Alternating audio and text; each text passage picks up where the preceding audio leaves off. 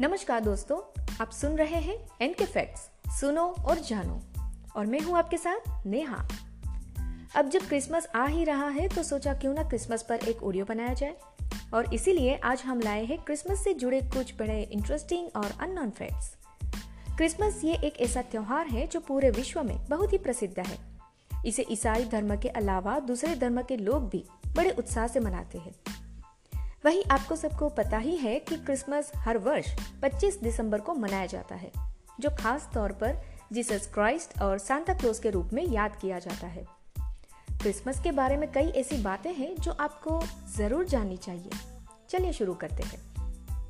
Fact number one, Christmas शब्द, Christ mass शब्द से निकलता है। पुरानी अंग्रेज़ी में इसे क्रिस्टस मासे के नाम से जाना जाता था। जिसका शाब्दिक अर्थ है ईसाई मास, यानी कि क्रिश्चियन मास। क्रिसमस को यीशु मसीह के जन्मदिन के रूप में मनाया जाता है।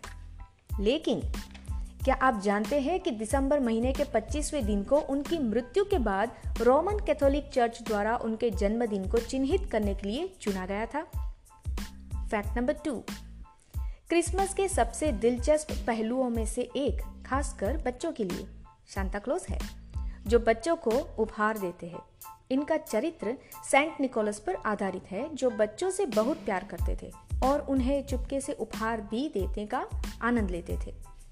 क्या आपको पता है कि सांता ने शुरू शुरू में जो कपड़े पहने थे, वो बैंगनी, हरे या नीले रंग में थे?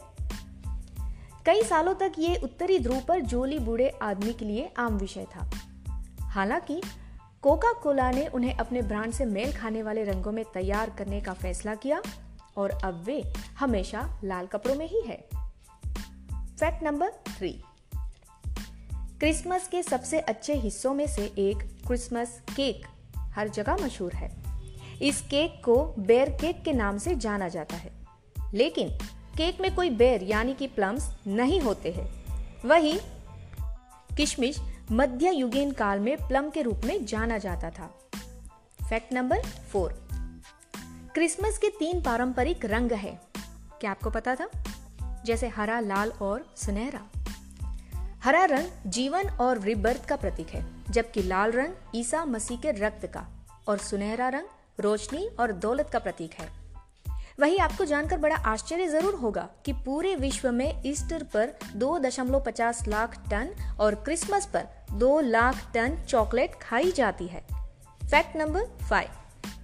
पहला क्रिसमस ट्री का लॉट वर्ष सन पंद्रह में न्यूयॉर्क में श्री मार्क कार द्वारा बेचा गया था। एक क्रिसमस ट्री अपना पूर्ण आकार सात से दस वर्षों में ग्रहण करता है। क्रिसमस ट्री की खेती 10 लाख एकड़ क्षेत्रफल में की जाती है और लगभग 2000 क्रिसमस ट्री प्रति एकड़ में उगाए जाते हैं। वैसे अमेरिका का राजकीय Christmas tree Kings Canyon National Park, California में स्थित है। इसे सन 1925 में राजकीय क्रिसमस ट्री घोषित किया गया था, और वही इसकी ऊंचाई 300 फीट है। Fact number six.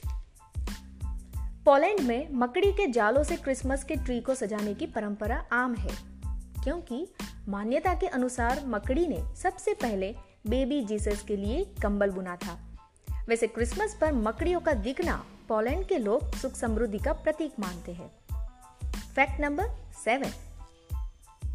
विश्व का सबसे बड़ा क्रिसमस का मोजा, यानी कि क्रिसमस सॉक, बत्तीस दशमलव छप्पन मीटर लंबा और चौदह दशमलव सतानवे मीटर चौड़ा था, जिसे 14 दिसंबर 2007 में लंदन की चिल्ड्रन सोसाइटी ने बनवाया था। Fact number eight. अमेरिका में सांता क्लोज को लिखे गए सारे पत्र सांता क्लोज, इंडियाना को जाते हैं। वही कनाडा में सांता क्लोज नॉर्थ पोल को भेजे गए पत्र एक स्वैच्छिक समूह से जुड़े हुए लोगों को भेजे जाते हैं। और ये लोग बाकायदा इन पत्रों को पढ़कर उनका जवाब भी देते हैं। वैसे क्रिसमस के इन दिन से 12 दिन तक क्रिसमस टाइड उत्सव की शुरुआत होती है।